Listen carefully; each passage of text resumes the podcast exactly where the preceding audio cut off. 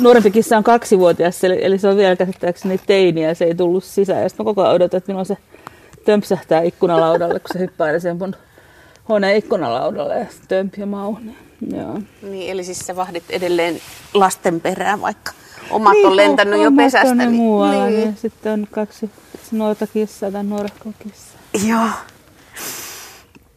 Leena Lehtolainen, tervetuloa Radio Suomen kesätelttaan. Kiitos. Kuinka kodikas ympäristö tämä teltta on sulle? No heti tu- tulee tuoksusta kyllä, teltan tuoksusta mieleen kaiken näköistä. varmaan sekä lapsuuden kodissa että sitten myöhemmin aikuisella on ollut tämän, tämmöinen, tämän mallinen kupolite, kupoliteltta, että tota, ihan tuttu, tuttu ympäristö kieltämättä. Teltta on vähän semmoinen leikkimökkimainen tila, vähän niin kuin purjeveden kanssa, että se ollaan jossain poissa semmoista arki, arkitodellisuudesta ja siellä on ihan omat lakinsa ja sääntönsä siellä, siellä teltassa sitten. Teltassa toimitaan toisin kuin talossa ja teltassa kaiken pitää olla järjestyksessä, että siellä pärjää hyvin. Onko sulla itselläsi joku tämmöinen äh, vastaava mielen siirtymäpaikka silloin, kun sä luot? No mä oon, oon kyllä paljon luonnossa. Musta tuntuu, että suuri osa kirjoista on syntynyt tavalla tai toisella sienimetsässä, että yleensä silloin kun se ensimmäinen kirjoitusvaihe on käynnissä, niin on syksy. Ja, ja tota, sen on oppinut kaikkien näiden vuosien aikana, että, että ei kannata jäädä sen työpöydän ääressä hommat, ei suju, että ulos aivot, aivot tuulettumaan ja kaikki tuommoinen mekaaninen homma, niin kuin kävely tai haravointi tai sieltä ja parjojen poimiminen, niin, niin se kyllä avaa omaa mieltä ja luovuutta. Ja ylipäätään se, että on jollakin tavalla liikkeessä, että ei jutu paikoille. No mikä sitten on se vastaliike taas sitten, että siinä vaiheessa kun pitää päästä näpit irti kirjoittamisesta ja luomisesta, niin mikä konsti siihen tepsii? No sitten pitää lähteä pois siitä arjen työympäristöstä, että, että sitten voisi lähteä todellakin vaikka – vaikka telttailemaan jonnekin vuoristoon. Ja niin on tullut kyllä muutama kerta elämässä tehtyäkin, että, että lomalla on päässyt jonnekin, jossa ei ole kännykkäverkkoja ja, ja tota, jossa on sen luonnon kanssa yhteydessä ja välillä armoilla ja välillä hellittävänä. Onko se hankala hetki silloin, kun työ on valmis ja siitä pitää laskea sen ote irti? Se on yhtä aikaa kamala ja kiva. Että tietysti kun on sellainen tilanne, että kirja on valmis siis siinä vaiheessa, että lähtee pois mun käsistäni, niin kun oikovedokset olen lukenut ja mm. kustannustoimittajan ja oikolukijan kanssa kor- korjannut. Ja kyllähän siinä tulee sanoa, että okei, tällä nyt ei voi tehdä mitään, että tämä nyt tässä oli. Mutta että on siis sellainen huikaiseva ihmetyksen tunne, että hei, että – tämänkin vielä sain tehtyä, että koska sehän ei ole koskaan itsestään selvää, että se mitä on vuosia sitten aloittanut, niin koskaan tulee valmiiksi. Että aina kun, se, aina kun niin käy, niin siinä on myös sellainen iso kiitollisuuden tunne. Niin sä sanoit, että vuosia sitten aloittanut, se ei suinkaan ole niin, että se syntyy tuosta noin vaan muutamassa ei, kuukaudessa, vaan... Ei. ei vaan siis, mulla on kyllä ne ideointiprosessit saattaa kestää ää, siitä ensimmäisestä ideasta ja ajatuksesta niin keskimäärin kolmesta neljään vuoteen. Pisin prosessi on ollut, ollut seitsemän vuotta tuon Minne tytöt kadonneet kirja, kirjan kanssa. Että ei, siis se itse semmoinen hektinen kirjoitusprosessi on ehkä suurin piirtein raskauden mittainen, se yhdeksän kuukautta, mutta se, sitä edeltää pitkä suunnittelutyö. Eli sä kirjoitat jotain toista teosta, mutta samaan aikaan sulla muhii ideoita jo useampaan muuhunkin. No näin taitaa olla sitten, että sit pitää vaan yrittää pitää ne erillään toisistaan ne, ne jutut, että on semmoinen ehkä lipastolokero pää tai tippaleipä aivot, että pystyy, pystyy pitämään, täytyy pystyä pitämään asiat erillään. Tämän talven, kuluneen talven aikana mä oon kirjoittanut sekä romaania että sitten työryhmän osana tietokirjaa ja se on ollut sitten aina mielenkiintoista vaihtaa fiktiokirjailijasta henkilöksi, joka ei kauheasti saisi valehdella ainakaan. se on hyvin opettavaista. Joo. Mä aina muistutan mieleen yhtä parhaista kirjoittamisen oppaista, mitä mä tiedän. Eli Lucia Montgomeryn runotyttösarjaa, jossa, jossa Emilia ei saa, tai sillä on sellainen ehto, että hän pääsee kouluun, jos hän ei kirjoita kolme vuoteen mitään, mikä ei ole totta. Ja se kasvattaa hänestä hyvän kirjoittamaan myös sitä, mikä, mikä ei, ole, ei ole totta. Että, tota, siinä on myös semmoinen loistava lause sit seuraavassa osassa runotyttö etsii tähteä, että älä koskaan kirjoita miellyttääksesi ketään muuta kuin itseäsi. Ja vaikka se tietysti saattaa kuulostaa hirveän itsekkäältä ja itsetyytyväiseltä, niin siinä on kyllä vinha perä myös tässä neuvossa. Osaatko ajatella sitten tosiaan niin, että sä, sä kirjoitat vaan, et, et nyt itselles, mutta siis, että sulle ei käy mielessä se, että no, mitäs lukija tästä tykkää? No mä saatan joskus tietää, että okei, tämä yksi tietty lukija maailmassa ymmärtää täsmälleen, mitä mä tässä tarkoitan. Tai että okei, mun ystäväni Jari nauraa tälle. Tai että mun ystäväni Paula varmaan saa kahvit väärään kurkkuun, kun se lukee tätä. Mutta, mutta noin niin kuin yleisemmin ottaen, niin kyllä ne on ne päässä karjut äänet parasta yrittää häätää jonnekin, jonnekin muualle. Että et, semmoinen eettinen sääntö mulla, että, että mä en halua kirjoittaa koskaan niin kuin loukatakseni jotain yksittäistä ihmistä. Mutta tota, ärsyttääkseni isompaa joukkoa ihmisiä kylläkin, se on sitten eri asia. Lenno Lehtolainen, mä ajattelin, että sun kanssa mun täytyy puhua ihmisistä ylipäätään. Lähinnä siitä, että mikä tekee ihmisestä kiinnostavan. Miten sä lähtisit hakemaan vastausta tuohon kysymykseen? Mistä syntyy kiinnostava ihminen? Varmaan ehkä jonkinlaista ristiriidasta ja yllättävyydestä, että ihminen ei ole täysin läpinäkyvä ja heti vastaan niitä ennakko-odotuksia, joita hänestä, hänestä on. Että musta on ikävää, että tässä ajassa pyritään pelkistämään ihmiset joksikin yksittäiseksi epiteeteiksi tai omin, ominaisuuksiksi. Että jos on A, niin ei voi olla B, C, D ja Y. Ja, mutta mua taas kiinnostaa just sellainen ominaisuuksien moni, monimuotoisuus. Mun hyvä ystävän 50 nainen on erityisopettaja, joka tulee säänsalliassa töihin prätkällä ja se herättää jo hänen oppilaissaan hämmennystä, vaikka se on niin, niin kiinteä osa hänen identiteettiään tiety, tietyllä tavalla. Mutta tämmöinen yksinkertainen esimerkki nyt tässä vaikka. Yllätyksellisyys, ei mä nyt tarkoita täydellistä sekopäisyyttä ja täysin epäloogista toimintaa, mutta roh, niin ky, kyky olla ja tietyllä tavalla myös rohkeus olla monipuolinen ja rikkoa rajoja. Voiko ihminen olla kiinnostava, jos hän elää hyvin hyvin arkista ja tavallista ja niin sanottua hyvää elämää? Voi tietysti. Ei ihminen, ei ihmisten tarvitse koko ajan olla tekemässä jotain suurta ja hämmästyttävää ja elämä ei voi olla semmoista jatkuvaa elämystä ja oivallusta tulvaa. Minä it, kyllä elän omasta mielestäni aika hiljaista arkea enimmäkseen ja se on itse asiassa kaikkein, kaikkein parasta, että – ja se ei sitten välttämättä mitään otsiko, otsikoita saa, mutta semmoinen ihminen, joka on jollakin tavalla löytänyt just sen oman tapansa olla, on myös kiinnostava. Mutta sähän elät, elät niiden sun roolihenkilöiden kautta hyvinkin värikästä ja poikkeavaa. Niin joo, mä en ole... Kos... Ulkoistat sen niille. Mä en ole koskaan yksin, joo. Että, et päässä on kyllä väkeä, että sen takia varmaan tarviikin paljon sitten sitä ihan konkreettista yksin oloja siellä metsässä kuljeskelua.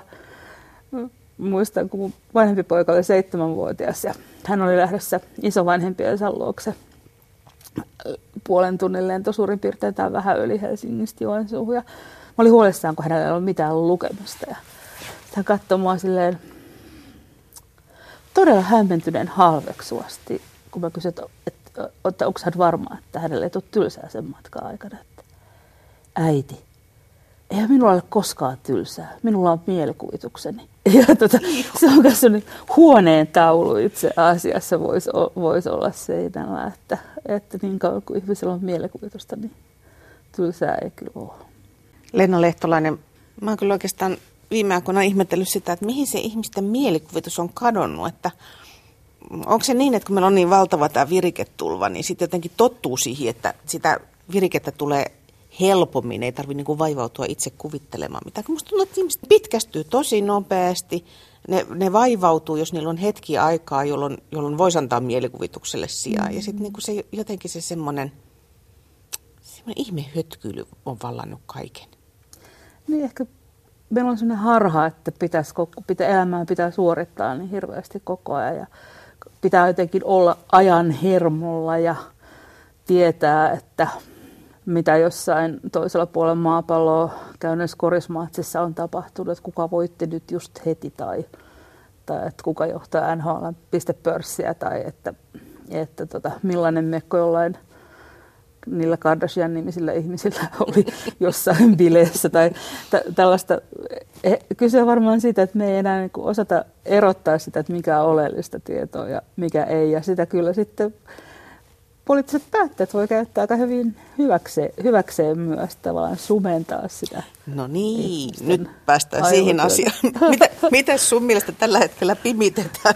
Mikä on se, joka muhii siellä taustalla? Musta tuntuu, että lähinnä pimitetään sitä, että kaikki on aivan kuin pihalla ja avuttomia tässä talouspoliittisessa tilanteessa. Miettiä, että mitä keinoja meillä oikeasti on, että me voitaisiin pitää tämä Suomi kuitenkin jonkinlaisessa taloudellisessa kunnossa, mutta kun on niin monia eh, ristiriitaisia, keskenään ristiriitaisia voimia sitten ihmiset vetää sinne sun tänne ja maailmanmarkkinat vetää sinne sun tänne, niin sitä kokonaisuutta varmaan yksittäisen ihmisen on vaikea hallita, mutta silloin pitäisi varmaan just niiden ihmisten, jotka niitä isoja päätöksiä joutuu tekemään, niin vetää henkeä, pistää puhelimet kiinni, vetäytyä vähäksi aikaa tällaiseen teltan kaltaiseen tilaan esimerkiksi kolmeksi viikoksi ja, ja yrittää kirkastaa oman ajatuksensa sen sijaan, että hirveä säntäileminen ja ryntäileminen joka paikkaan jatkuu ja sitten kellään ei oikein ole mikään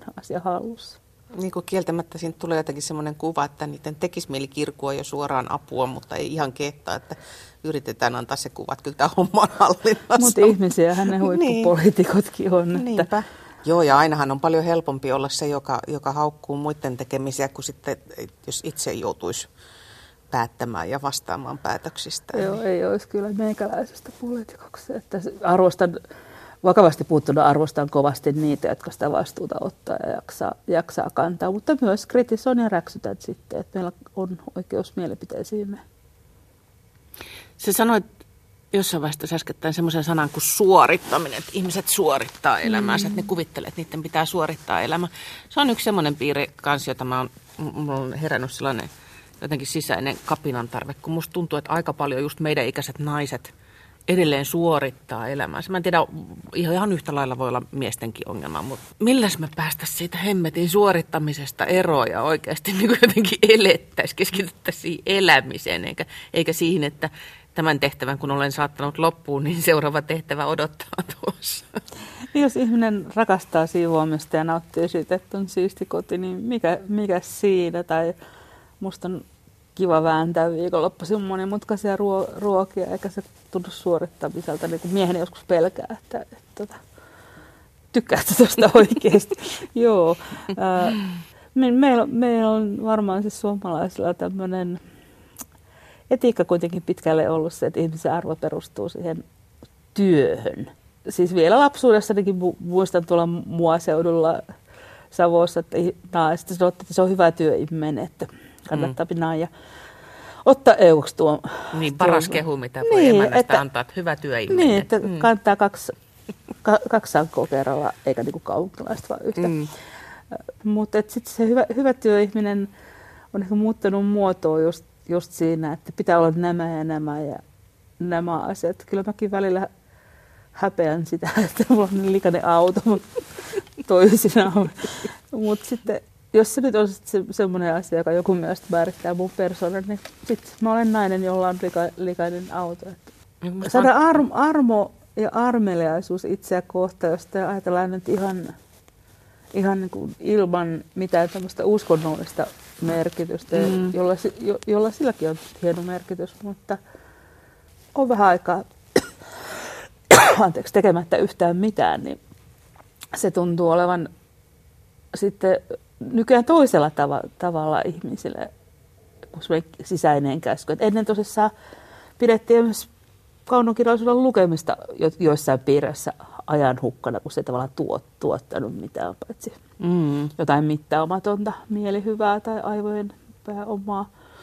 Niin nyt taas sitten se semmoinen, että kaikki ei ole niin kuin tip-top joka paikassa ja itse ei ole niin kuin, tavallaan perillä koko ajan ka- kaikesta niin hirveästi. Mm. Just tämmöinen tiedon suorittaminen on mun mielestä se ehkä vielä suurempi, suurempi kysymys tässä ajassa kuin se semmoinen. Ja se, että pitää syödä oikein ja pukeutua oikein. Ethän vaan tee näitä mokia siinä ja tässä ja tuossa asiassa. Niin joo, oikean elämän neuvojia kyllä riittää niin. tässä ajassa todella koko ajan. Joo, ja sitten on kyllä mielenkiintoista, kun asiat on keskellä niin kauhean ristiriitaisia sitten. Että. Tietysti aina sen, niin kuin se, jokainen yrittää etsiä sitä hyvän elämän polkua ja mielellään tukeutuisi jonkun viisaan neuvoihin, mutta kun ei tiedä, mm. kuka se viisas on, ketä kannattaisi kuunnella. Niin ennen oli, en tiedä, oliko elämä helpompaa, kun oli tällaisia auktoriteetteja, niin kuin vaikka kirkko tai mun lapsuudessa kyllä Kekkonen oli aikamoinen mm. auktoriteetti se oli presidentin synonyymi, että mm. tarkoitti samaa, samaa asiaa. Ja siis, no itse olen jo elänyt aikaa, jolloin kirkko ei enää ollut semmoinen auktoriteetti kuin ehkä vielä joskus sata vuotta sitten.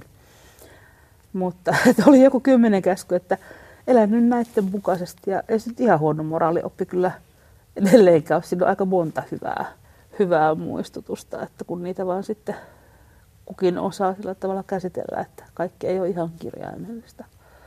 Leena Lehtolainen, sä äskettäin mainitsit tuon Kekkosen, niin täytyy nyt varmistaa, että ethän sä kuitenkaan kaipaa Kekkosen aikaa.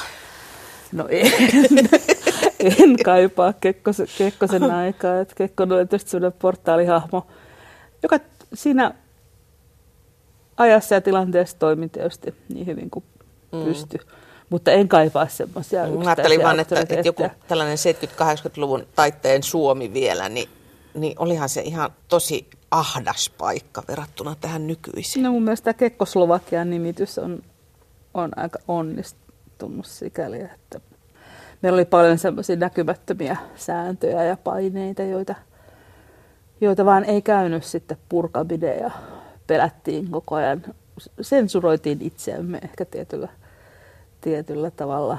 Ja tota, kyllä mä muistan sen, kun kotikaupunkiini Outokumpuun joskus 70-luvun lopulla tuli ensimmäinen muusta ihoinen ihminen, niin kyllä häntä oikeasti keräännyttiin tuijottamaan, tuijottamaan suu auki, että kun suomenruotsalainenkin oli siellä jo hämmästyttävä hahmo, niin saati sitten jostain muusta kulttuurista tulleet. Niin, että ei se mikään ihme, jos me vähän kipuillaan, koska aika nopeasti me on sieltä nyt niin kuin avattu kyllä ovia siitä yhteiskunnasta tähän nykyiseen yhteiskuntaan. Joo, se voi olla, että sitten ne, jotka sitä ei muista, tai ei, ei ole elänyt tämmöistä maaseutukaupunkilapsuutta, ja jotka nuorista pitää saanut matkustella, niin ei tajua sit sitä, että 30 vuottakin on aika lyhyt aika loppujen mm. On se, kun ajattelee omaa elämää, niin se on hupsahtanut aika nopeasti. Mm. 30 vuotta sitten säkin oot ollut punkkari, niin kuin minäkin. Tai on niin. jo vähän enemmän aikaa vissi. Niin, 40 vuotta tulee punkin alusta ja niin. 40 vuotta tulee siitä, kun tuli tässä keväällä, kun mä julkaisin esikoisteoksen, että on se niin, aika pitkä perspektiivi, joo. Mutta, mutta joo, eihän punkki, punkhan elää ja voi hyvin edelleen. Että. Mä oon sitä miettinyt, että millä tavalla mä itse olen muuttunut. Mä tuossa naureskelin äskettäin kollegoille, että onhan se nyt aika julmaa sinänsä, että semmoisesta pystytukkasesta pikkuanarkistista on tullut ihminen, joka miettii, että mitenköhän mustikalle mahtaa käydä, että vieläkö tulee halla on jotenkin tosi karua, mutta, mutta näin se vaan menee. Mutta siitä huolimatta musta tuntuu, että kyllä musta edelleen sitä samaa, samaa arvoja jakavaa e, tyyppiä löytyy. Että se aatemaailma on pysynyt. Kyllä mun sisällä varmaan aina on se tietty punkkari kuitenkin tulee tulee olemaan. Tästä saa tulla potkimaan, jos, jos kokee, että se on hävinnyt. Punkkari varmaan kyllä tarvitsisi, aina mustikat ei käy jo, niitä ei voi, niistä ei voi tehdä kiljuat valitettavasti. tota, noin, niin. Muutahan ne on kyllä jokaiselle kansanosalle sopivaa, sopivaa ra, ravintoa. Niin se on, on mielenkiintoista just miettiä sitä, mitkä arvot ihmisellä pysyy. Ja kyllä ne kuitenkin yllättävän tiivis ja se tietty perusta tuntuu olevan ainakin, että mä sain sellaisen kotikasvatuksen, että kaikki ihmiset on tasa-arvoisia ja arvokkaita ja semmoista on hirveän, hirveän hyvä kotikasvatus, josta olen kiitollinen vanhemmilleni ja eikä se ajatusmaailma ole miksikään muuttunut.